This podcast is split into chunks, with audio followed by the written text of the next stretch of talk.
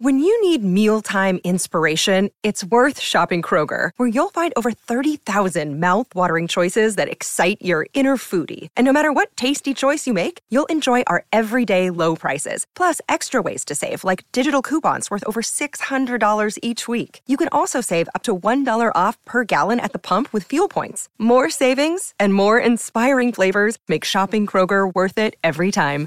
Kroger, fresh for everyone. Fuel restrictions apply. Another day is here, and you're ready for it. What to wear? Check. Breakfast, lunch, and dinner? Check. Planning for what's next and how to save for it? That's where Bank of America can help. For your financial to-dos, Bank of America has experts ready to help get you closer to your goals. Get started at one of our local financial centers or 24-7 in our mobile banking app. Find a location near you at bankofamerica.com slash talk to us. What would you like the power to do? Mobile banking requires downloading the app and is only available for select devices. Message and data rates may apply. Bank of America and a member FDIC. Welcome in to the DNVR Avalanche podcast presented by DraftKings Sportsbook. Use code DNVR when you sign up for a new account to get amazing odds boosts every single day. Rudo, Jesse coming to you live. Avs are actually off for a day where we actually do a podcast. I guess you do at the rink on Avs off days pretty regularly, Jesse. But for me, Yeah. it's been a lot of game day podcasts of late. So Yeah. And hey, we made the joke last night, but it actually sounds like some of the Avs, I don't know if any of the Avs players, but uh, I think like the altitude crew and stuff, they're at Disneyland today. there you go. And sometimes we're bang on. I hope the play, I hope there's at least like three players there just because, just because. I, are, you think like are there players that would actually want to go? Uh, yeah. You think? uh, yeah, I- I think uh, I do. Disneyland, like that's more of just like a we went to Disneyland, like you know what I mean. Like I, I don't think that these Sure, sure. I don't think these dudes are like lining up for the opening gate and you know staying through the fireworks or anything. But uh, yeah, Well- I'd be willing to bet you can get a couple of them to go on a couple rides and go eat some food and just kind of chill. I mean, I was Mm. lucky enough to go both to Disney World and Disneyland multiple times Mhm. as a kid. And as a kid, it was great. As an adult, I have virtually no interest.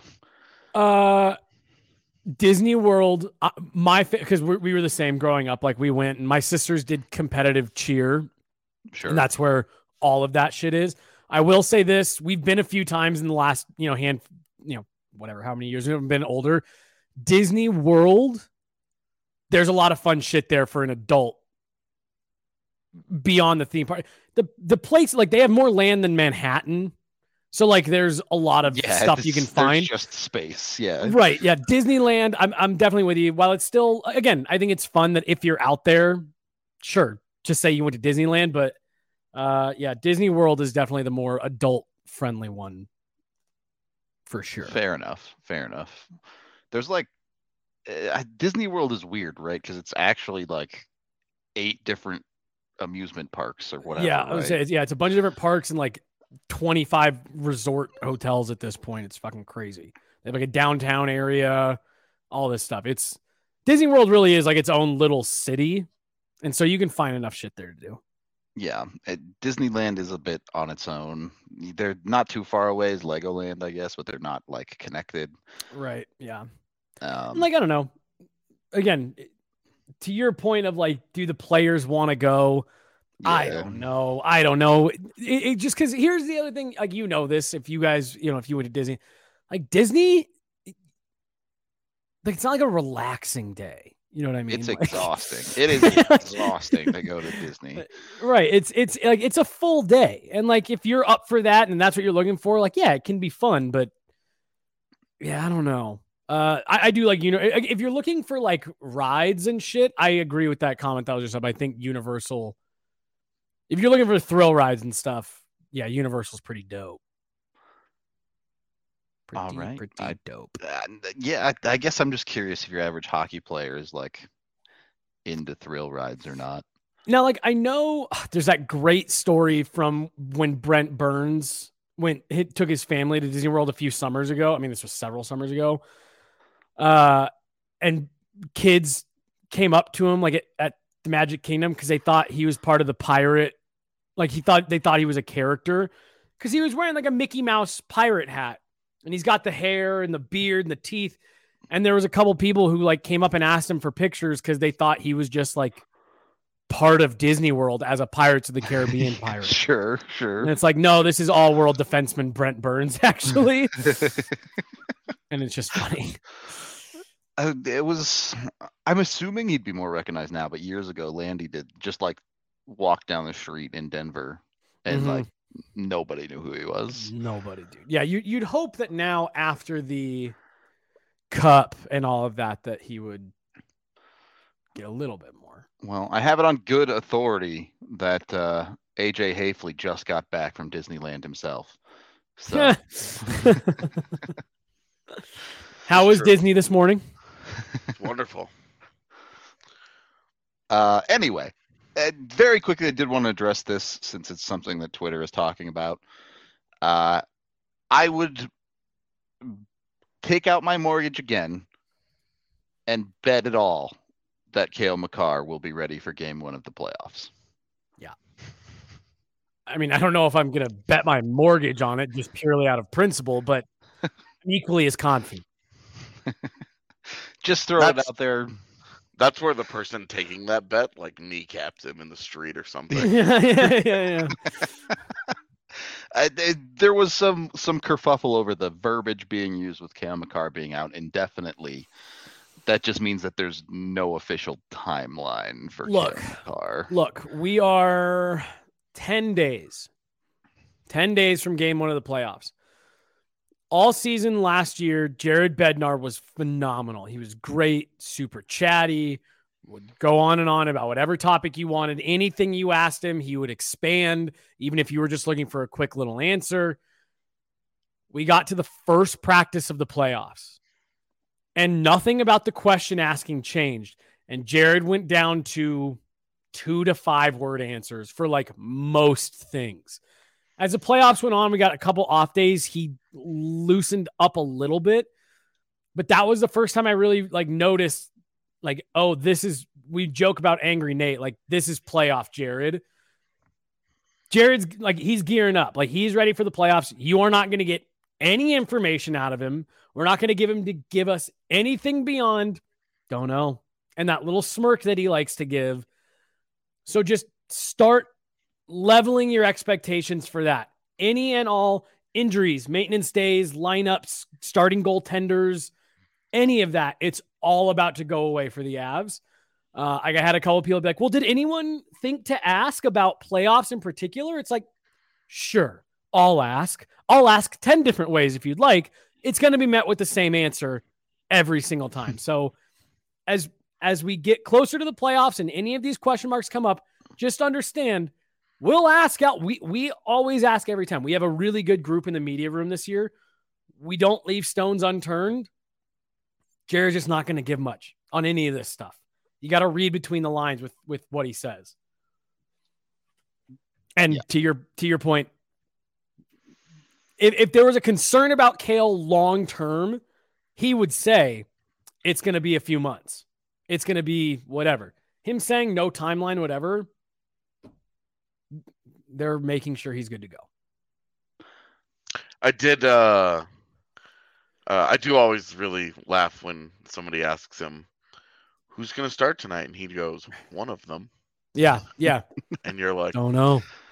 You'll have to wait and see. That's the Yeah. other one. You'll have to wait and see. He Yeah. started uh because Peter Baugh is definitely the most forward about like, oh, is this guy injured? Uh, well, he's dealing with something. What's he dealing with? Like Peter really will pull at the thread. So it's gotten to the point where anytime someone else asks about injuries, he'll be like, "Wow, that's a great question. I can't believe Peter didn't think of it. Uh, this is what's going on," or, or you know, or he'll give the same nothing answer. But he like takes little jabs at Peter Baugh now because he just asks so regularly about injuries and lineups and that stuff. But yeah, like you said, the one of them don't know yet.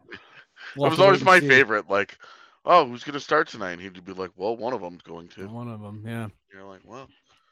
Uh, I it's nice mean, to know it's not Erik Johnson. Like, the, okay, great. He he tells the other one too is uh uh yeah, you'll have to wait and see. Yeah, And then don't know. I don't know. It's like I haven't yes, decided yet. yeah, yeah, yeah. I haven't decided yet. Is the what- other one, yeah. What was it the other day where he said, "Yeah, a couple guys are going to be out tonight," Yeah, and then uh, wouldn't elaborate on who? Yeah, wouldn't elaborate on it all. Uh, the Ben Myers call up thing. He was like, we had, we thought we were going to potentially have an emergency call up, but, uh, you know, we ended up not needing it. And someone said, was it injury? And he goes, I'm not going to tell you. And then, uh, someone else goes, does it have to do with having a baby? Because Andrew Cogliano's wife is due like any moment. And he goes, I don't know. And one more person guessed. He goes, You guys can keep guessing. I'm not going to tell you, even if you get it right. And it's just like, okay. and so, yeah, that comment that came across, like, we know, we ask. I prom, we are just as curious as the rest of you guys. It's just th- those are the answers we get. since we're in this conversation, even if Bednar might not be giving us the info, a handful of dudes traveling with the Avalanche on this road trip. Where are y'all's expectations at? Do you think they're going to get in a game or two for Josh Manson before the playoffs, for Artturi Lehkonen before the playoffs? Where where are some of these guys at? I, I mean, I think Frankie plays, right? I Mhm. would assume so. Like, say I'm fully Sun- expecting are you saying Sunday? Francouz is in net. Yeah, Mhm. Yeah, I think it's a fair guess. Yeah, I fully expect he's he's gonna be the guy in net. Frankie, I'd be willing to bet that you get two to three games out of Lehkonen before the end of the season. I'll say anywhere from one to three. So plays one way or another. Right. Manson, I, I'm leaning towards if, if he's close enough to go for game one, just wait till game one. uh, Landy, I still, I, I don't know. Good I- call. They just want to go to Disneyland. True, true, true. I think yeah. I think getting that last uh the last road game in Nashville, uh, if there's still something to play for, is fine. Um, otherwise, Winnipeg and then sit some dudes for game 82. You, Okay. Are you if, if there's nothing left to play for in that game 82, maybe you just send your guys coming back from injury. Hey, Get them a game. Manson, yeah, Gabe, go play four minutes. Just like all of you guys go get in a game. We're gonna keep all these guys home. Well, and to be honest, with the news out of Minnesota today, Yeah, with Eriksson Uh, Ek out week to week. I- Kaprizov back next week though, yeah. yeah, but now there goes their best center, their only impact center. Yeah. Um, I I would probably be using if if it's Minnesota or Seattle in round one, I would be using round one to like Juice up a little bit. figure it out a little. I want Seattle for multiple reasons. The only, the only reason I don't want Seattle is because I don't want any more of these 8 p.m. starts. That's Fair. true, but the Avs might get stuck with those anyway in the playoffs. I'm I was hoping with the with a, like a central time zone team, that that would not happen. Mm, Sneak into that So- five o'clock spot. Well, Nashville was six, right? We got a few six o'clocks. Yeah, Or I think I think there they're- were seven in Nashville, so that'd be six. Yeah. here, yeah, right? yeah, That'd be fine. Could do that. yeah, We can hope. that'd be great. No no issues with that. That's fine. Mhm. I just this APM stuff, man, is like ruining my life. No one, no one. We have another one tomorrow. like, So Yeah, we're we're in this room already here. The NHL schedule. I know we complain about a lot. I know it's easy to beat up on. 14 games last night. 16 games tomorrow. for the first time ever. Zero tonight. So it's Good Friday, and apparently this is a thing that they just they've never played on Good Friday. I don't know. That was the whole thing. The N- the NHL sent out a thing saying, in on in observance of Good Friday, we will not be having games on this day. Yeah, I was how like, how can you random. call? Yeah. How can you tell me it's a Good Friday when there's no fucking hockey on? Weird. Well, I, Sounds I like just- a bad Friday. the the 16 games tomorrow for the first Friday time for the first time ever. Like that's dope. But I, I just having Yeah. 14 0 16 is just so weird.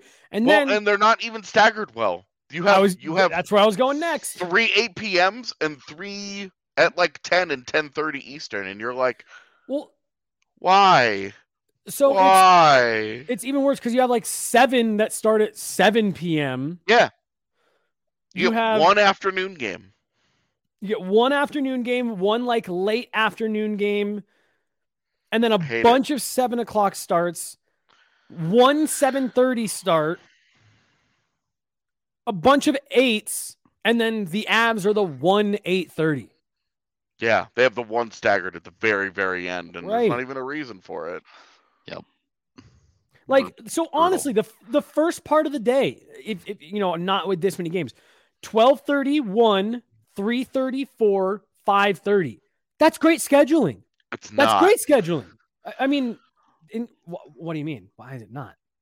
because I want it every half hour, like the entire afternoon. Well, I, so you I- don't I- have I just, six I of just them said, I, starting I at said, I said for like, for like a limited schedule, because that's obviously already way too deep into the day. But I'm saying, if you're just looking at those first five games, if you only have those five games, that's great. You don't have any games that are going to be overlapping. But to your point, you don't just have those five games. no. You've got 16. And then so it's those, and then 6, 7 p.m. starts, 1 7:30, and these are all East Eastern time. Two eights, two tens, and a 10:30. The NBA, the NBA did a master class of this earlier this year, where they had one Saturday where they had NBA games start at noon and then go all the way until 10 p.m. Eastern, with an NBA game starting about every 15 minutes. Yeah. See, And it was just like I, it was. I It don't- it was a master class of scheduling where you're just I don't get how you don't do All you- that. all you want to do if you just want to sit and watch NBA basketball all day. That league is like, cool, we'll let you do that. The NHL's like, no, we're giving you like a two-hour break in there to go do something else. We want, we don't want you to just watch hockey. Well, but but that's not even what my issue is. I just hate that the fi- that five. By the way, the five thirty game is Anaheim, Arizona. Which right you before the knew seven when you p.m. scheduled starts. it, it wasn't gonna be good. So it's Right. not like you could try and sell that. And my issue is that at seven o'clock, I'm gonna have six games that all go to the first intermission within three minutes of each other. Yeah, Yeah. That to me is where the issue is. Yep. You can't have that many games that start at the exact same time because that means all the breaks are at the exact same time. yeah. And just- as Chad has mentioned, those games don't even start on time. Yep. Well, the, the national ones don't even start within 15 minutes of their scheduled time. Mm. So, so uh, the NHL does send out something in the morning with the actual puck drop time listed. So, like, I knew that that game a couple weeks ago was 8:52 at morning skate. I knew that was an 8:52 puck drop, and they do they drop the puck at 8:52. But what I find weird about that is why do you publicly list it as 8:30, Right. and then in your media advisory send out 8:52? You know what time the game? You just told me what time the game's going to be Yeah. at, at bare minimum listed it because I also understand the like seven minutes where if it's you know seven o'clock and not start Uh, until seven So oh at least give me 8:45 then. right, Like, right, right. That's that's my thing because like yeah, you have anthem and and all that. Like I get all of that. You, what you're saying is if you're at the game, be in your seat at seven. I'm fine with that. Be in your seat at eight thirty, though we're not starting for almost twenty five minutes. That I don't get listed as eight forty five. Anyway, we can we can get off this uh this rant here. This, Uh, this thing that we gripe about constantly. yeah. It's just there was just too good of an example of it tomorrow for me to not Oh, I bring it up. I was so excited uh, for the 16 schedule, and then one setting a fantasy lineup is impossible. That is Oh, not bet, cool. Yeah. Uh, and not that it matters. I'm getting rocked, but uh, to two, I mean, just looking at it, I was I also looked at it and was like, come on. And then you're randomly like, you're like, well, we're not gonna have any games on Good Friday, but somehow Easter is not. You're like, right, right. do it, man. That's why I was so confused. And you said that to me, like, "Oh, well, it's Good Friday." I was like, "Yeah." it literally the NHL the NHL sent out the thing this morning and they were like in observance of Good Friday we have no game scheduled. See you on Sunday. What? See you on Easter. Yeah, exactly. what? Anyway, I, I did like it better when I was drinking my athletic greens to get ready for an afternoon game instead of to recover from a. What we didn't even leave the bar until twelve thirty last night. Like I thought it was closer to twelve forty-five. it, it might have been, man. Uh, it was so late. Uh, anyway, do go get yourself some athletic greens though. It's great for you they got 75 different vitamins and minerals a bunch of adaptogens electrolytes and other good stuff in there to get you healthy get your immune system boosted. A bunch of athletes use it as part of their daily workout routines. Tons of good stuff. When you go to athleticgreens.com slash avalanche today to order i i don't actually use it that much because i'm you know not a very healthy person as many people are aware so uh, Jesse, I know I know you and Hannah are all about it. What's it what's it like being healthy with athletic greens every day? Do you feel revitalized? Well, see, Rudo, as we've all talked about, like I, am not like the pickiest eater, but like Hannah's always on me to get more greens and stuff like that. So what I love about it is one, I I, I really think it it tastes fine. I know it's it's dark green and it scares people off green beverages. It tastes good. I don't mind the taste. And it's literally my full day of fruits and veggies in one cup. So like I'm like, yep, I'm good. I had my athletic greens. I don't need the scoop of green soggy green beans in the buffet line at pregame meal. Um, I really do. I like it. I, I feel like I feel a little bit of a difference after I've had one. I haven't had one today. I was telling you earlier, Rudo, I got a headache. I'm just like yeah. kind of groggy and stuff. Um, I use this reference all the time. I'm not a coffee drinker, so I, I don't get that like boost from a cup of coffee. Have a lot athletic greens in the morning. It's, I try to make it be one of the first things I do, and I really do feel like it just kind of gets me up, gets me a little bit sharper between the ears. Um, and like I said, my favorite thing about it is it's one glass, and I get all my fruits and veggies that I need for a day at once, and I can go back to eating what I want. There you go easy to be healthy with one class. Easy one to be healthy. Uh, jump on it. Take control of your health today. Go to athleticgreens.com slash avalanche to order yours today. And when you do, they'll throw in a year's supply of vitamin D as well. So even more good health all the way around with athletic greens. Also, you know, if you're you're a bit of a couch potato, you feel better about it with athletic greens, and then you can go get yourself some Fubo TV so you can actually watch the Avalanche every I single I used it day. last night for the first time, man.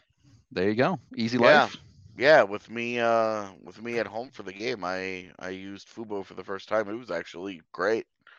Nice. Quality of it was great. I really liked the little DVR, like the built-in DVR on it was Yep. really it was very useful because I did not believe my eyes when I saw Ben Myers scored. And so I was like, that's got to be a different guy, right? So I went back and looked and rewatched it, and the, that built-in DVR function is just one of those things for somebody like me likes to double check little things really quickly. Although that's kind of an important thing. Uh, I really like that. I really, it was very helpful for me. For as much as we complain about the schedule, if with the DVR, y'all don't even have to stay up for the game. You can watch it the next day if you want Yep. to when it comes with Fubo. So, just one of the many reasons you can start watching right now with a free seven day trial. They have over 140 live channels, including sports, shows, movies, and news. Obviously, the most important being altitude there. You can watch your Avalanche and Nuggets. Jump on, turn it on. It's good to go. Uh, as is going on right and now, college hockey. The now it's the final two of the Frozen Four that we're down to. So. Uh, you can catch all of that action too if you're into the college hockey scene. Go check it out. Watch the Avs on Altitude Sports with Fubo TV. Use the link down in the description of this video to sign up and get 15% off your first month of Fubo Pro. Second period of the DNVR Avalanche podcast presented by DraftKings Sportsbook. All right, let's get into Oh, the can I- actual topic. Oh, Oh. yeah, go ahead. I just wanted to give uh because we mentioned how late we were at the bar. Uh, I just want to give a quick shout out to uh, Ashley and her husband Jeff. Uh, they hung out at the bar last night. We chatted with them uh, throughout the whole game. Rudo, I know you were sitting with them Yep. pretty much the entire time, and then they hung out for the entire post game show until almost 1 a.m. Uh, and you know hung out and chatted and stuff after. Uh, awesome people. I know they've they've been to the bar a couple times, but I just wanted to give them a shout out because that was uh, they were real ones for staying there till 1 a.m. just to just No take part in all of it. So Yeah. Shout out to them. They were great to chat with. Very cool. Um, on today's show, we're we're excluding a couple of people from this conversation. You you you don't get the cop outs of saying we're asking who's the best player on the Colorado Avalanche, but you can't say MacKinnon, you can't say Rantanen, you can't say Makar. And for the sake of it, because comparing goalies just isn't really a one to one thing, We're not going to do Georgiev either. Who would be the easy answer? Yeah, right. It, it it feels pretty easy to slot him in if you don't exclude him. So you're talking about the best remaining skater on the Colorado Avalanche behind those people. Um, in my opinion, I think there are three guys you can legitimately make cases for, and then maybe a couple more guys down the list that aren't really in that conversation, but maybe could be if things go a certain way. I I'll let you guys pick who we go to first here. AJ, do you want to go? Nope. I Just want because uh, everybody knows where I'm going to go with it, so I want you to start. Gabe? Mm. Then I then I definitely want to know where you're gonna go. Because no, because I don't know He's- where you're gonna start. He's so- going top human for sure. Oh, Toews. Yeah. Yeah. Um, All right. I mean, well, we'll go with Val first then, since that's the guy you guys didn't come up with. well, I mean, I think there's what three to five guys that you have this conversation about. I, I mean, I think the the three front runners are Val, Yeah. Landy, and Toews for Yeah. sure. And then I think you can honorable mention a guy like what Bo. hmm How uh, are, are we confident that Nichushkin is more valuable than Lehkonen? Yeah, I am. Today, absolutely. Yeah. Yeah, yeah, yeah. Long term, we'll see. Why? Why, why wouldn't he be? Definitely not long term. I just mean this year, this season, Yes, with how I, things have gone. I am. I am near certain. Val's a near point per game player, man.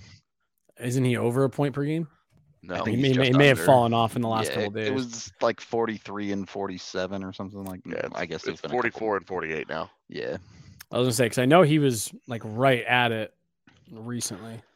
And I are you are you digging at the like intangible side of this with Lehkonen where he's a dude that just plays really well alongside MacKinnon and things like that? No, Or just I generally? just- I just, I, I guess I have a harder time separating the two. Why? Um, well, because it's like a, it's like a physically larger version of the same player. Um, and especially with Nichushkin with the speed not ever coming back after the ankle this year, it just hasn't returned that burst that that made that that made him that little extra special. Hasn't gotten there, and his even strength production has been almost non-existent for most of the year. Um, it's really been, uh, and and the, the same is true for Lehkonen. For the record, like both of those guys have had really big statistical years for them because they've spent all year on power play one, you know, picking up points here and there next to these monsters that they're that they're playing with. Um, but I guess I I have a really hard time I mean, Val's only got separating. 15 special power play points. So yeah, of, of 44, you're, you're that's a, just a decent chunk of them. I mean, Connor Um, McDavid's over 50% of his production on the power play. We're not discounting that all that much. That's because he has 150 points. I, kn- I know, but my point is, just- you, you said you said of 44, so we're talking percentages here. There's Yeah, a lot like- of players with much higher, much, much, much higher percentage of their points coming on the power play. Yeah, and those guys are usually like really, really high producing guys, guys that are in the middle but of your lineup, don't change that. like the the those like middle of your lineup guys. You know, it's just one of those things. Um, well, like because I look at like you look at JT Compher's got 50 points right now. Yeah. he's got and and he has five power play goals. Val Nichushkin has 10. yeah, but, but I mean, you- And- you, you said that his, so, like- his even strength production has been non-existent, where the I majority mean, of his points have come in at, at even strength It's by okay. by quite a bit. What do you mean? Okay, that's true. Yes, I understand. Like this is true for basically all players, but I mean, like it's just a it's a big thing buoying his production is he has a lot of power play points, and Okay, I, I disagree. I guess. okay, Um, and and that's where and I'm trying to separate Nichushkin from Lehkonen, and I guess for me they're they're they've been basically equal I, for the Avs this year. I have a hard time separating which one was more valuable. I feel like they're the same thing. So I guess let me let me ask a clarifying question on just the topic. hmm Are we talking most valuable or who we think are the the, the best players? Because I think if you're Most talking valuable. most valuable, well, then it's Gabe, and this really is like it's end of show. Is it? I I mean, I think there's a conversation about best player, and we'll get to Gabe in a little bit. I want to finish this conversation first. Um, so the thing is, I hear where you're coming from, and I, I I understand like mechanically they might be two players that fill the same role, but on a per game basis, Val has just been significantly more productive than Lehkonen this year. hmm Even if actually Lehkonen actually has more power play points. I'll than say he's Val, got 20 so- power play points. Yeah. Yeah. it, on that basis, I I do think I have to give the nod to Val on that front. Now, if you when you start evaluating contract value and things like that, maybe it gets a little bit more murky. But Uh, I'm not worried. About, I'm, I don't care about contracts in this case. I'm just talking about which guys have been the most valuable for the Avs this year. yeah, I, I think it is Val because you're right. They do a lot of the same things. Both of them very very Yeah. good on the forecheck. I think Val probably has the edge on the defensive side. Not that Lecky is bad defensively. I think Mhm. Val is just genuinely one of the best wingers in the league at playing defense. Um, and all of those things are, are why I have Val as in the race of those three guys for that next best player on the Avs and Lecky kind of a tear down because they're similar. Uh, You have to kind of go with one of them, and I'm going with Val. Okay. Yeah. I mean, I don't feel super strongly about it. I just was curious how you Yeah, separate I- them. They're- On a on a They- per game basis, because you have to take the injuries into account. Yeah, Yep. But it's a big, big advantage for Val. Well, no, no. I, I was I was actually gonna ask a different question. On a per game basis, do you guys think Val has under or overachieved or right at value for his contract per game? Because the injuries make it definitely feel a little bit shittier in year one. But like if you're getting what you're getting out of Val game by game, assuming the health isn't a problem next year, I think you feel pretty good about that contract, I- right? Uh, Probably overachieving this year, right? Yeah. I would say it's I'd say he walks the line between great value and overachieving a bit. I'm, I'm nervous about the speed because that was such a big thing for him.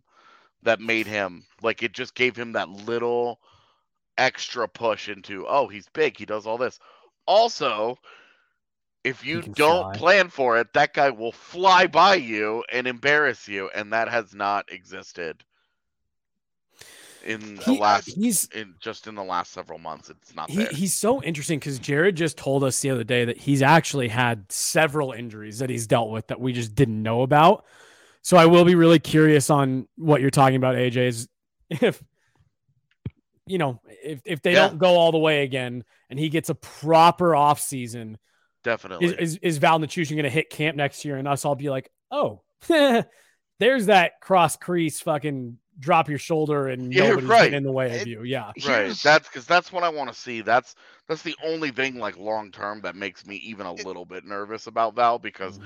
year one, I don't know how you feel anything but thrilled at the decision that you Yeah, made. yeah, yeah, Even- yeah, yeah, yeah. even without that, right? Like, and I get it. Val started this year unbelievably hot before those injuries flared up again and, and picked up a ton of points in that stretch. But especially since mid February, basically, Val's production has been remarkably consistent. Mm-hmm. Yeah. Look, this is this is where this is where me just being a nervous Nelly is gonna hurt because a lot of it is is next to MacKinnon See, but I guess I so here's why I don't know why is that a bad thing? because right now he's not next to him, and if he opens up the if he opens up in game one, round one next to MacKinnon, I'm good, man, because I think that's how you maximize him. Right. And so that's fine with me. But if he, but when he's been moved next to Compher, not a lot has happened there. and that just is like, eh, hey, like I just, Yeah, you know, like you need he needs the. The, the the the I actually wrote about this a few games ago that uh, I put him in a dud because I didn't have anybody to put there because they played really well.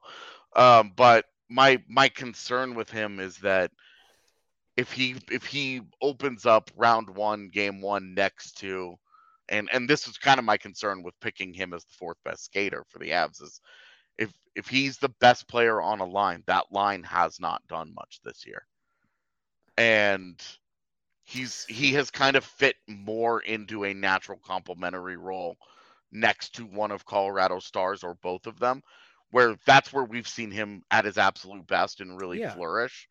And when they've got the injuries that they do, they don't have the luxury of necessarily putting him in that Right. position. And um, like I don't have an issue with how the lineup is right now because of the, the personnel that's available to them, where he's next to Compher and Rodriguez is next to MacKinnon and, and Rantanen. I get why this is happening, and I don't I don't have a strong objection or anything like that. I'm just saying when when Nichushkin has been a like the best player, when you look at that and you say, hey, you've got the eight year contract, you've got this, you've got that, you're next to JT Compher, and unfortunately, like this revolving door of left wings between uh, you know, Newhook and Morgan and you know, whatever. Uh that line just that that line just really hasn't done a whole lot. And even the underlying numbers where Val has been the savior for many years in Colorado now, it just hasn't it hasn't been very good. And Val is at his best when he's next to MacKinnon and next to Rantanen, which like that's a good thing. That's what you want. That's what you're paying for. And when and when they're healthy, this isn't a concern. Right. Well, I was gonna say Um, because and so like even even if just Lehkonen comes back, I think it's you're totally good. Yeah. But what I don't want is for that second line to open up in round one, game one, of Artturi Lehkonen, JT Compher, and Val Nichushkin. Like, and and please see, don't I just do that. I I I because I agree with with a lot of what you just said, and and I think where it doesn't bother me is that like I I know that that's what they they have Val. They don't need him to go out. I mean, they do right now, to your point, because of the injuries, and like be the guy on the line. What I think works so well about Val is he kind of plays that Landy role, front of the net, below the goal line, hard on the wall, and that dude just forechecks his ass off and generates so many opportunities for guys like Mikko, like Nate, that when he's and and I'm, I I don't have the charts right in front of me and shit like that to say if this is definitively what he's been doing, but like the way that he plays just doesn't have the same effect when you're winning those puck battles and finding JT Compher with all due JT Compher. You know what I mean? Like Yeah. it is it's just different when you're looking up, you win that board battle. It's like, oh, there's one of the best players in the world, there's the best defenseman on earth, and then there's a top five winger like Uh, ever. Perfect. You're and and you've segued us perfectly into this Gabe Landeskog conversation on the ice. Off the ice, there's no question, right? That dude's the captain. The intangibles are all there. Uh-huh. Eh, All the things that happen there. There is Pretty zero important. doubt that Gabe Landeskog is more important than everyone else uh, that we haven't already mentioned to this hockey team. Understand that fully. Mhm. On the ice, though, is it is it Gabe Landis? Is he the guy that gives you the flexibility in the top six to do all of these things you're talking about with Val? Is is he the cornerstone piece, or is is maybe you know Val starting to approach that level for Colorado? So AJ alluded to um Val kind of being like the underlying number savior over these last number of seasons for the Avs. And so I think it is safe to say that yes, you can make the argument he's encroaching on that. But I'm gonna I'm gonna quote Jeff Marek here from Sportsnet. He's a big Gabe Landeskog guy. It's like And the he- biggest. the he is the biggest Gabe Landeskog guy. But he talked about it in the postseason last year about how he said his favorite thing about why he loves Gabe Landeskog so much, and one of his favorite ways that Jared Bednar uses him is he said Gabe Landeskog, his the way what his term was, he said Gabe Landeskog is the fixer. Whatever line you think might be a little vulnerable, Jared Bednar will stick Gabe Landeskog there, and that's what he'll roll with because he knows that he's not gonna, you know, burn you. He's not gonna make a mistake, whatever. And he referred to in the Stanley Cup final, he, he would play him with you know injured Nazem Kadri. It, Nazem Kadri isn't 100. percent We need him with Gabe Landeskog. That's something that I, I tried to pay attention to that after he started talking about it, and he's right. Gabe is he, he's just got this we're, like and i know he does i know you can find like he doesn't make mistakes. He's that kind of player you know what i mean? Where you can roll him out there with anybody and gabe's gonna do what gabe landeskog does. I, I really do believe that regardless of who you've got him out there with gabe landeskog kind of has a baseline that he's pretty much always going to get to and then on top of that i mean he's he's a point per game guy all that stuff um I really do. I, I have a hard time not saying Gabe, even when you're talking about on ice results. I, I just think he does he does a lot of really heavy lifting surrounded by incredibly talented players who get a lot of the spotlight. Um and and and I just think that like I said there's there's a lot of heavy lifting that's done behind the scenes. I fully agree. I, if we're really having this conversation, it's it's the behind the scenes stuff that there's no argument that Landy's going to be the most important player here. But well, and I guess I more of even mean like just on a line, you know. No, I no, I I agree even there. Yeah, like yeah. I'm not saying even off the ice, but like in the locker room, being able to fit in on any line and playing a style that's he just makes every line better no matter what. Right. Right. Mikko, you know, makes the you know 360 behind the back pass and Nate dunks it home. But you don't mention that Gabe Landeskog won a ridiculous back checking board battle 15 seconds earlier. I think about the breakaway goal that Nate scored against Nashville. I think it was actually in the 17 18 year, that first game at home, where he makes that like diving stick lift on Fisher going up ice. It's like a back check, diving stick lift, and then like from the ground funnels it to Nate for a clean breakaway. And it's just like, who makes that play? Like that's ridiculous. Um, and then I know we're not the biggest fight guys, but like he does have that edge where he'll stand up for guys and he'll beat the fuck out of you if he so feels it necessary. Definitely has uh, I don't know if I'd call it an edge to his game. Role but... out of Brayden Schenn that yeah. like nobody in that locker room like could listen to him until they traded away all the actual guys because it was like we saw what happened, man. It, it was that, and then the hit on Ryan O'Reilly in game two. It's like you guys like you can't stop this dude. How do you stop him? Coming. Well, and this is this is the stuff that they're like desperately missing, right? Yeah. Like he's he's that guy that you love you love what Lehkonen and Nichushkin bring for you in terms of the hard work and the skating and the forechecking, the two way play, all of that. Mm-hmm. But Landeskog does all of those things yeah. at a higher level and with more physicality, and he brings more skill. Landeskog is just one of those really really skilled role players that ends up in a top six because he does everything for you. Um, I mean, the guy, if you go and you look at his career, I hate that the injuries have have done this. I know, I know. You're you're talking about a guy that outside of two seasons in his career, 20 goals every year, just set and forget. You know, you're looking you're looking at 30 assists, 30 assists every year. Just just stop as a baseline of as a 2030 player and then realize that over the last 4 years has basically been a point per game guy who's scoring at a higher clip than he ever has. And he has become one of your premier two way guys. And oh, by the way, he's the only guy in this organization that can win a goddamn face off with any kind of consistency. because if yeah. you look if you look at the last four seasons, he's sitting around, he's taken a ton of face offs and he's winning them at a 54% rate. Mm-hmm. And so he now he's now moved into an even more important role for you because he does that for you as well. Like the guy, the guy is the the fact, the genuine fact that the Avs are sitting in first place, seriously, right dude. now with a hundred points. This on April 7th, and they are on they they are on the cusp of winning another division title. And Gabe Landeskog has given them zero games played is a thing that cannot be driven home enough. It cannot be reiterated enough how important he is to the team, how important he is to on ice, off ice, everything.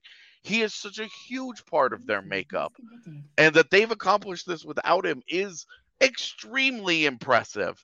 And it should scare the ever loving shit out of everybody out west, especially the Edmonton Oilers, because you mm-hmm. throw you throw that guy into a lineup with a Lehkonen and a Nichushkin, you're not gonna get into that kind of a shootout because those are Right. some two way guys.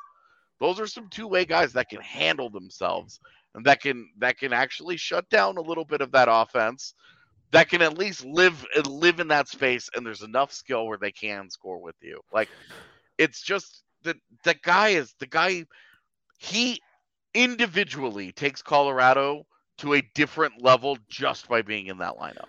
So, and then you mentioned the goals, and this is this is one of the smallest side notes about him, but I do just want to mention because it's not nothing. You mentioned the goals set and forget. I remember the I think it was 17, 18. Uh, whenever he scored, what did he have like 35 or something one of those years? 18 19, he scored 34. 34. Yep. It was that year where he scored a ton of goals in front of the net. And I remember all of us being like, well, you have to be cautious about that kind of production. And Gabe Landeskog has turned into like Joe Pavelski 2.0, where he is like Yeah. one of the premier net Yep. front presence guys, whether it be deflections, finding loose pucks in front, rebounds, causing havoc. Like again, it's it's it's a small portion of his game. I don't want to overstate it, but he is a, a one of the NHL's premier net front Key presence. element, though, when you talk about Totally. you're a team that has uh, Colorado is a shot generation team that doesn't necessarily feast on quality chances all the time. You look at Nathan MacKinnon will just throw any puck he gets on net. He's Mhm. comfortable with that. Cale Makar likes to shoot that wrist shot from out high where he's trying to get it through traffic. He's Yeah. trying to pick a spot here. And you know, Val Nichushkin and Artturi Lehkonen are great. They do what they do, and neither one of them are in the same ballpark Right. as as a net as- in particular as a net front presence both with the physicality but the the ability to tip pucks and just being a just being that physical like i'm not moving You know who's you're probably not the getting closest me out to of Gabe? here Probably the closest to Gabe on that front's JT. That that dude that dude doesn't get enough credit for being a pain in the ass to play against in front of their he, net. get, he gets the shit kicked out of him on a regular basis in front of the net and he's it's got that true. same he's got that same just blank stare he gives us in the locker room Oh, yeah. the whole time. And it's I can't dude, I can't even imagine being a competitor, being in that moment, being so mad at the guy and seeing that look on his face. yeah I feel like that would drive you just that alone. Just seeing his like, oh, you're not even worth my, you're not even worth getting excited over. well that's, that's the thing that logan o'connor does too because logan o'connor pisses other people off and then they come at him and he's just like He's the really ultimate bright lights tryhard. in here This- guys like huh this conversation is, I think, why we are all so confident in the Avalanche going into the playoffs. I get it. Landy will be back when he's back, but even the talks Yeah. about Nichushkin getting Lehkonen back, the quick Mhm. mention of JT Compher casually having a 50 point season this year. yeah There's some depth to this forward core that I- I'm not going to say the Avs are going to get fully healthy. Again, we're not sure on Landy, but it's looking like if they can survive this last week of the season, they're going to be just about as healthy as they've been yeah going into these playoffs run. Um, also, if you were hibernating last night or something, in case you missed it, uh, Mikko Rantanen did something that an Avs player hasn't done in 20 years, and we thought it was pretty cool. So we made a shirt about it. Uh, Mikko hitting 50 goals, just the third player in Avalanche history to do that. Uh, Joe Sakic did it twice, so technically the fourth time it's ever happened. But uh, you gotta you gotta get in on moments like this. They don't come around all that often. So the Mikko 50 shirt, the Moose 50 shirt, I guess I should call it the Moose 50 shirt with the antlers on there. Uh, your chance to jump in and, and get yourself the 50 shirt today. Uh, uh, it's it's really pretty cool stuff. I I'm usually at a loss of what to say when when Avs players do stuff like this because it's just you're just getting to witness history. Like It's Well, just Rudo, dope we- hockey players doing dope stuff. Sorry, go ahead. We- No, no, no. I I cut you off. I don't know why you're apologizing to me. I fully talked over you. Uh, it's what we talked about last night. Scoring is going out of control this year, and you're probably going to have five guys that do it out of 700 and whatever. 50 is is a rare thing. Um, Yeah. it's it's you know we got to see a Norris Trophy winner up close last year. That's super special.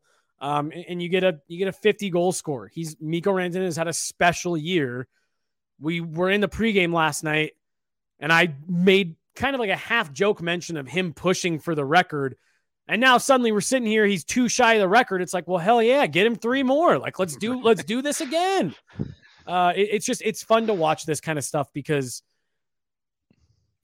it's easy. The internet now has you have so much information to everything. Nothing is a surprise. You know when everything happens like you do have to take a step back and, and appreciate when you're watching something really fun, really special. 20 years ago, the last time this happened for the Avs. It's been 20 years. Like that's 20 a years. legitimately big thing. Like, yeah, I understand if you have an Auston Matthews or an Alex Ovechkin, like a like a one of these generational goal scorers. You know, when Steven Stamkos early in his career, you're you could kind of get numb to it, where you're like, yeah, that's what he does. You know, Mhm. but even then, you look at how many years did Ovi only score 35? Yeah. Uh, You know, where's where's Auston Matthews this year? Uh, He not he not following up that 60 goal season with another 60 goal season. Right. It turns out it's really hard to do. Well, it's what makes Alex and- Ovechkin so insane. And and like this is this is this is the thing that like you should you should absolutely just cherish what Mikko has given them because um, it's easy to be like, oh, in the future he'll do it Right. again, but but will he? Like if they're even remotely healthy moving forward. They're just not going to lean on him as hard as they have Right, to this like- year. Yeah. Remember remember that 3-week stretch where he was the only NHL regular in their top 6? Also, the only Mm-hmm. dude scoring on the entire team. Like like there's just Dude, there's just a seriously. world here where this the the he does not do this again uh, because it, it's hard it's very hard to do. Alex Ovechkin's career is so insane. Yeah, it's so stupid. He's Because you you asked that question and the answer is not very many. Like- like he I think I think like the lowest for his career was like he had like a 34 goal season once and it was like that He- was he the had worst a- he had a- got for him.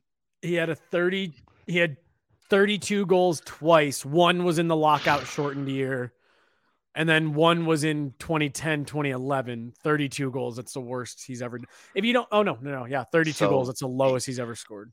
Look, when you're starting to score a number of goals that looks like a bowling score, that's when you're you're doing pretty well. Uh, uh he had 24 in 2020 2021 that was the covid shortened year Uh, we are brought to you by Volo Sports, by the way, where we can and do have a bowling league with a bunch of the DNVR peeps, so you can jump on that. There's tons of other sports as well, including kickball, soccer, volleyball, softball, cornhole, bocce, basketball, pickleball, bowling, mini golf, flag football, and more. Almost got there clean. It's Flag- close. blah, blah, blah, Yeah.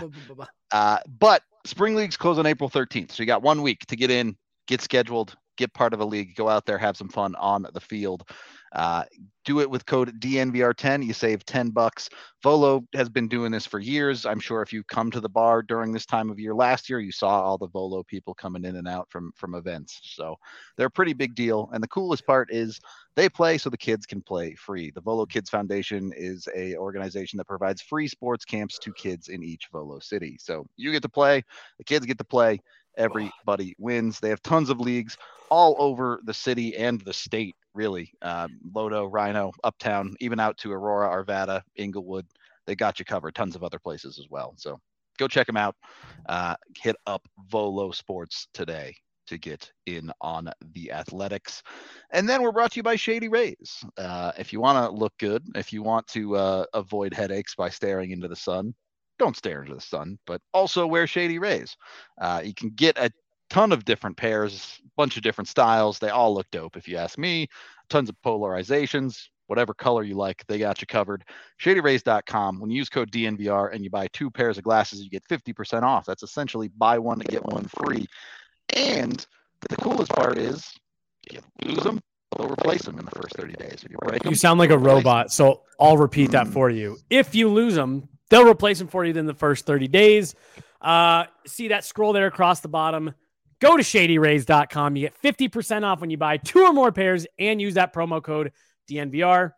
As Rudo, I'm sure, was going to say, you can either do that or go to their store in Park Meadows. I've been in there. Cool store. Like Rudo said, they really do. They just got a lot of cool stuff. Like just, Yep. They're they're they're they're fun. Like there's cool. You don't sound like a robot anymore. Good, good. Thank you for for picking that one up for me. Uh, okay. The other conversation that I wanted to get into here, I think we can all agree it's pretty clearly Landy on the forward side.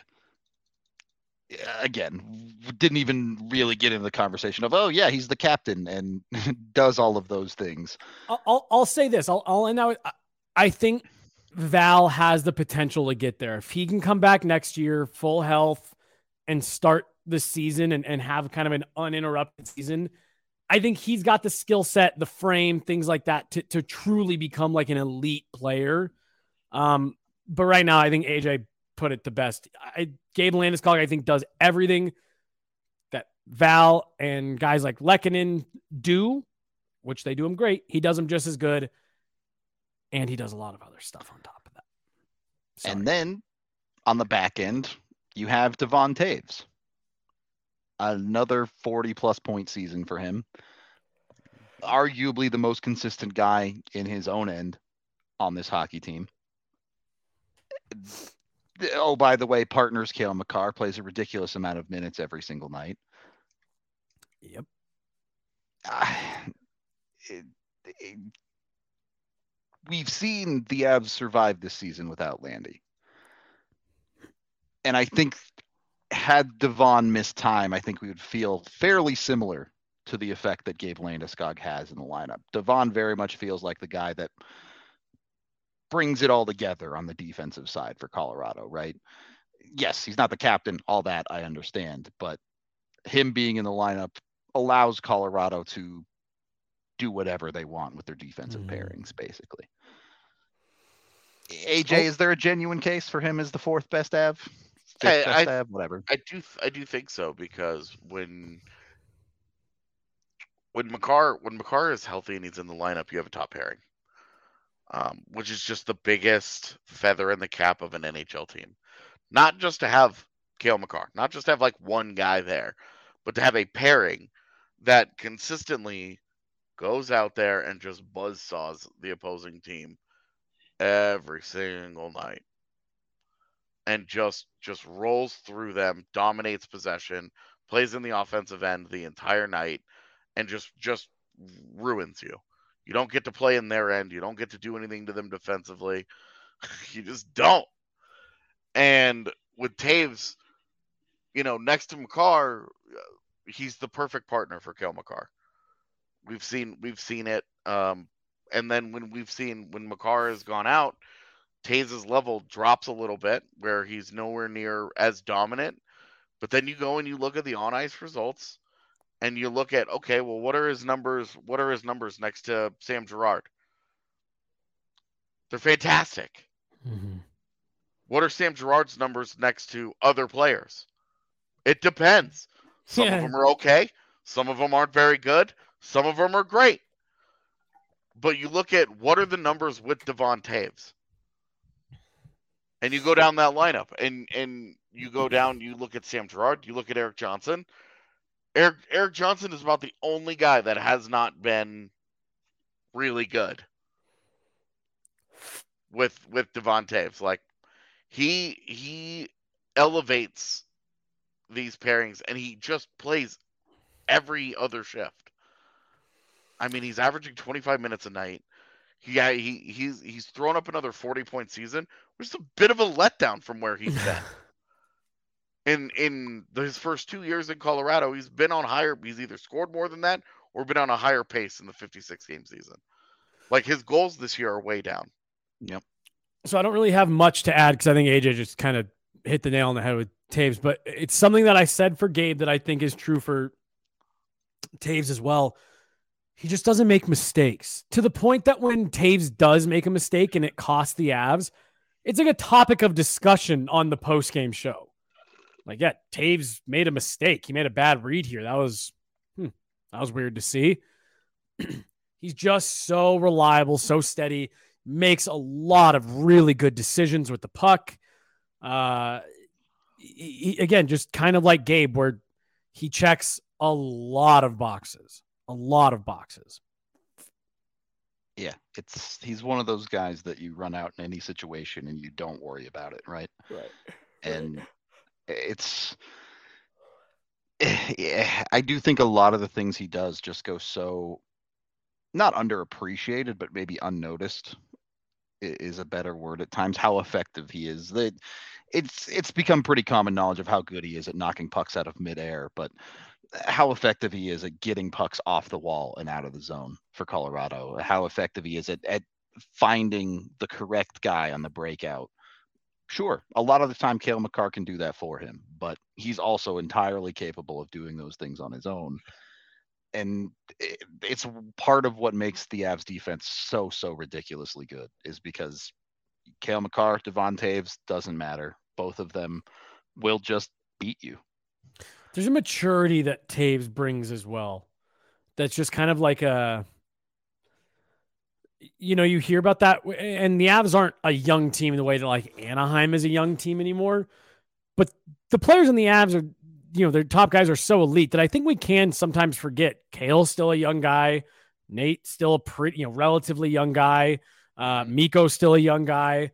Uh, it's nice that you have a guy like Toews who's in the middle of his prime, maybe a little bit more, you know, buttoned up personality wise, and he plays a big role, right? it's one thing to have guys like Jack Johnson, Erik Johnson as part of your D corps to be good, strong veteran leadership. That's true. But I always think back to when Gabe Landeskog became the captain of this team, it was because Milan Hejduk went to the coaching staff and said, I'm a fourth liner.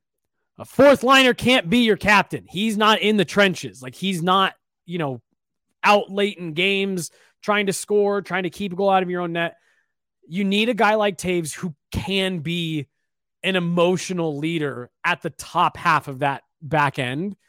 And, I just, as as amazing as Makar is, and as much stuff as Makar probably does for Toews, I can't even imagine the, the impact that just playing next to a guy like Devon Toews with that kind of mental maturity, not only to the way he conducts himself, but to his game, it, has to have done wonders for a guy like Cale. You know, to to build off of that, um, the respect for Devon Toews around the league is so yes. high yes. that yes, yes. I know that I know for a fact, a stone cold fact, that there are defensemen on other teams who have their video coach clip Devon Toews' work mm. and they break it down. Yeah. Because because what he does on a regular basis is so high quality and so high end as a defenseman that other NHL defenders are like, all right, today I wake up in the NHL and I want to be more like that guy. Yeah. How can I be more like Devon Toews today? It's the Filipovic uh, reel that he, I think it was during playoffs last year. But you get that just like four minute Devon Toews, I think there's like two goals in it that he scores. It's mostly just dope shit he does, like away from the puck. And then the clip ends with him skating away with the puck with no one within 30 feet of him. It's like, okay, cool. Sick. I guess you're just the best dude out here, really quietly. Literally, uh, Dimitri and I just DM Devon Toews clips back and forth to each other. Yeah, dude. Throughout the season, as fun stuff happens it'll be like, hey, look at this silly thing that had that that he did tonight. Um, he's all right. Just he's so fun to watch. We're running a little bit long here, so we can be quick about this. But also did want to mention Bowen Byram. Obviously Yeah. not there yet, but I think we can all see the path to him becoming pretty important dude for this hockey team. Uh, obviously was in the playoffs last year and, and things like that. It just hasn't been consistently. He hasn't had to be that guy for Colorado. So not there yet with the Bo conversation, but Yeah. give it two years and we'll see. I mean, dude, so this is another one that I made mention so many times about like you talk to other people around the league, around hockey, just whatever. And there's an insane amount of respect for uh, the Colorado Avalanche. It, it really is the same thing with Bo.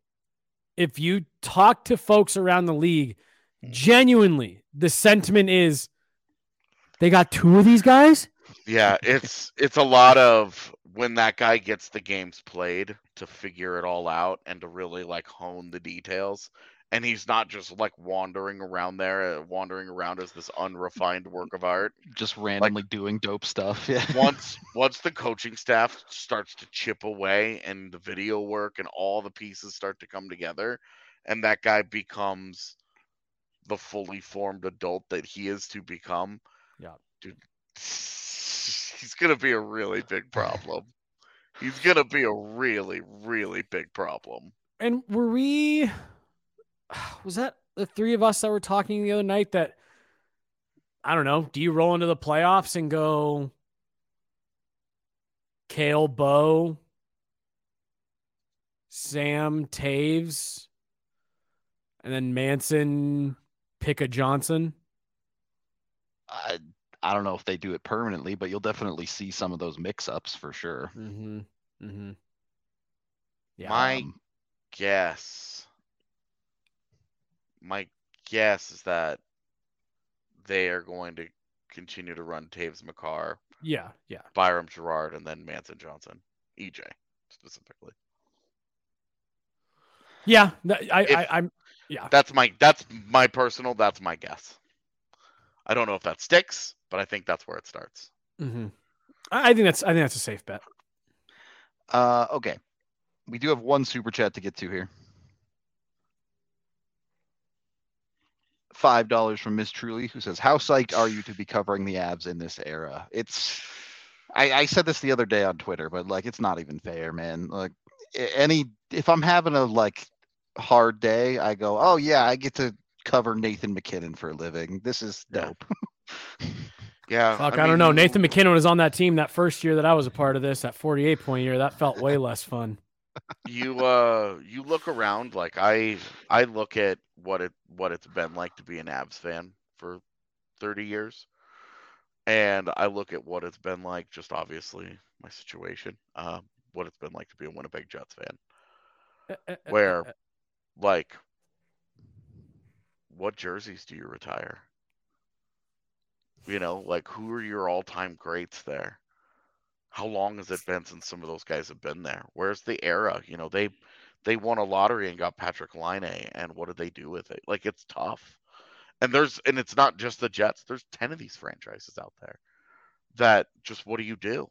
Like you just keep existing and you keep you keep keep trying and you keep trying to do these keep trying to do it right and you just keep trying to get lucky with a great player here a great player there a great a great era where you're really competitive on a consistent basis like the Avs the the, the, the Avs might win their third straight division title and there are there are teams out there that will, are looking at three banners like that going god it'd be nice to have three banners in our Mhm. building Yep.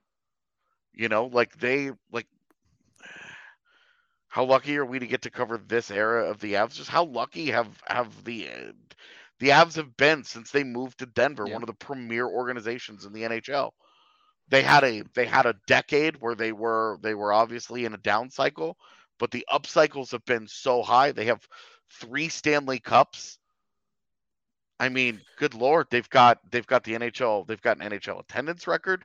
They've got an NHL record for division uh, consecutive division titles. Like uh, they've the, how many Hall of Famers have passed through the, you know, between Joe Sakic, Patrick Roy, and Peter Forsberg. We never thought we would see an era like that. And now there are people having legitimate conversations on Twitter last night as Nathan MacKinnon surpassed Peter Forsberg as an all-time great Av. And Yep. you can have the conversation. Right. It's not even a crazy thing anymore. It used to be like, girl, come on, let's maybe let mm, don't don't know about this. Those guys are kind of untouchable. They're not now. Mhm. Like this this era, you look at you look at Mikko, you look at MacKinnon, and you look at Cale Makar. You know, maybe Bowen Byram someday, but You look at those three guys, and you're talking about three very likely Hall of Fame players. Yeah. And and Yeah. to be honest with you, uh, it's really really easy to project forward and say they probably win another Stanley Cup as a group. Yep. They just Uh, probably you- do because it's so hope, hard yeah. to get this caliber of talent together. It's hard to get it together. It's hard to keep. It's you know so on and so forth. But like, there's a, a lot of those like core pieces locked up for at least a handful of years. yeah, like and- do you you're talking about you have a real shot at making the making the most of this thing. You've already won the one. It honestly felt like they won it early in the cycle. We Mhm. were we everybody in Colorado was desperate for it to happen. But you do we were talking about earlier how how young are some of these guys still? You're still talking about you're you're still 10 years away from worrying about what Cale Makar's aging curve looks like. Funnily enough, Jesse and I were talking about this before the show, before you jumped on. Uh, well, and, and the, the the fun part for me about you know what you were just mentioning there, AJ, uh, about since the Avs moved to Denver, how uh, just how how exciting it's been at different points, and, and what I do like about it is the team moves here ready to compete. Right, they, all the heavy lifting was done in in in Quebec, but then like you did, you did have to watch the Avs go through that. And they had to start from scratch and they had to build, Mm-hmm. you know, now a champion from Yeah. nothing. And and they, they hit on draft picks in the first round, and that always helps. Getting Nathan MacKinnon first overall always helps. Yeah, but they got it right. That's They got it doing right. Your job, yeah. But they got it right. The the the the easy pick that year would have been Seth Jones. You needed a defenseman. He was the number one, you know, uh, consensus pick all year long. You you you made the right pick. Cale Makar falls to four. And really, had you passed on him, I don't think many people would have batted an eye in the moment. You did your homework. You took the right guy. You get Mikko Rantanen at 10. Like they did a lot of things and and and they've built the team. It, it's been fun to watch the full cycle, right? For them to come in as its elite group. I mean, hit Eh, the the rockiest of of rock bottoms in the 48 point season.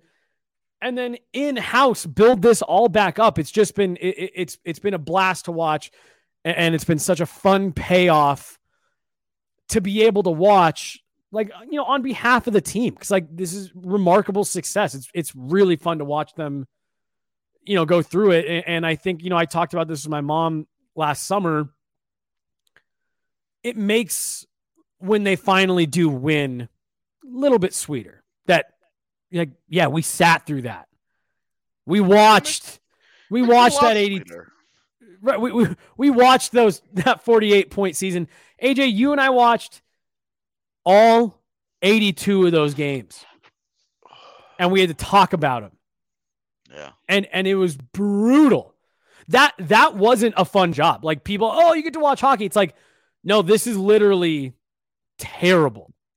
Like this isn't fun. And you get through that stuff and that's what makes being able to you know be lucky enough to spend every day around a team like this that much better is whew, wasn't always like this. And you got to watch we got to watch the evolution of it. Oh, and it's really, really, really, really hard to get it right the way that the Avs did. It's not just like, oh, well, the Avs just hit on their top pick. Like, yeah, there's top, there's five top five picks every year. Where are the other teams' Hall of Famers? right right Where's all those other guys? Sasha Barkov's a great player. Where's Well, Florida? And that's yeah. You look at Edmonton; they've hit on those top picks, and what have they done with it? Not gotten to where Colorado is. Uh, we do need to wrap up the show, though. Uh, we are brought to you by Breckenridge Brewery. We love them over here. Go get yourself some Breck Brew. Use the Breck Beer Locator online to find it near you. Uh, we will be back both games this weekend, so subscribe to the DNVR YouTube channel. You know you can find us here pregame, postgame. Watch along if the Nuggets aren't playing. Uh, we appreciate all y'all hanging out for this conversation. Maybe we'll make a, a poll on uh, on Twitter, and you guys can vote on who you think should fill those spots. Uh, we'll talk to you on the next one, I guess.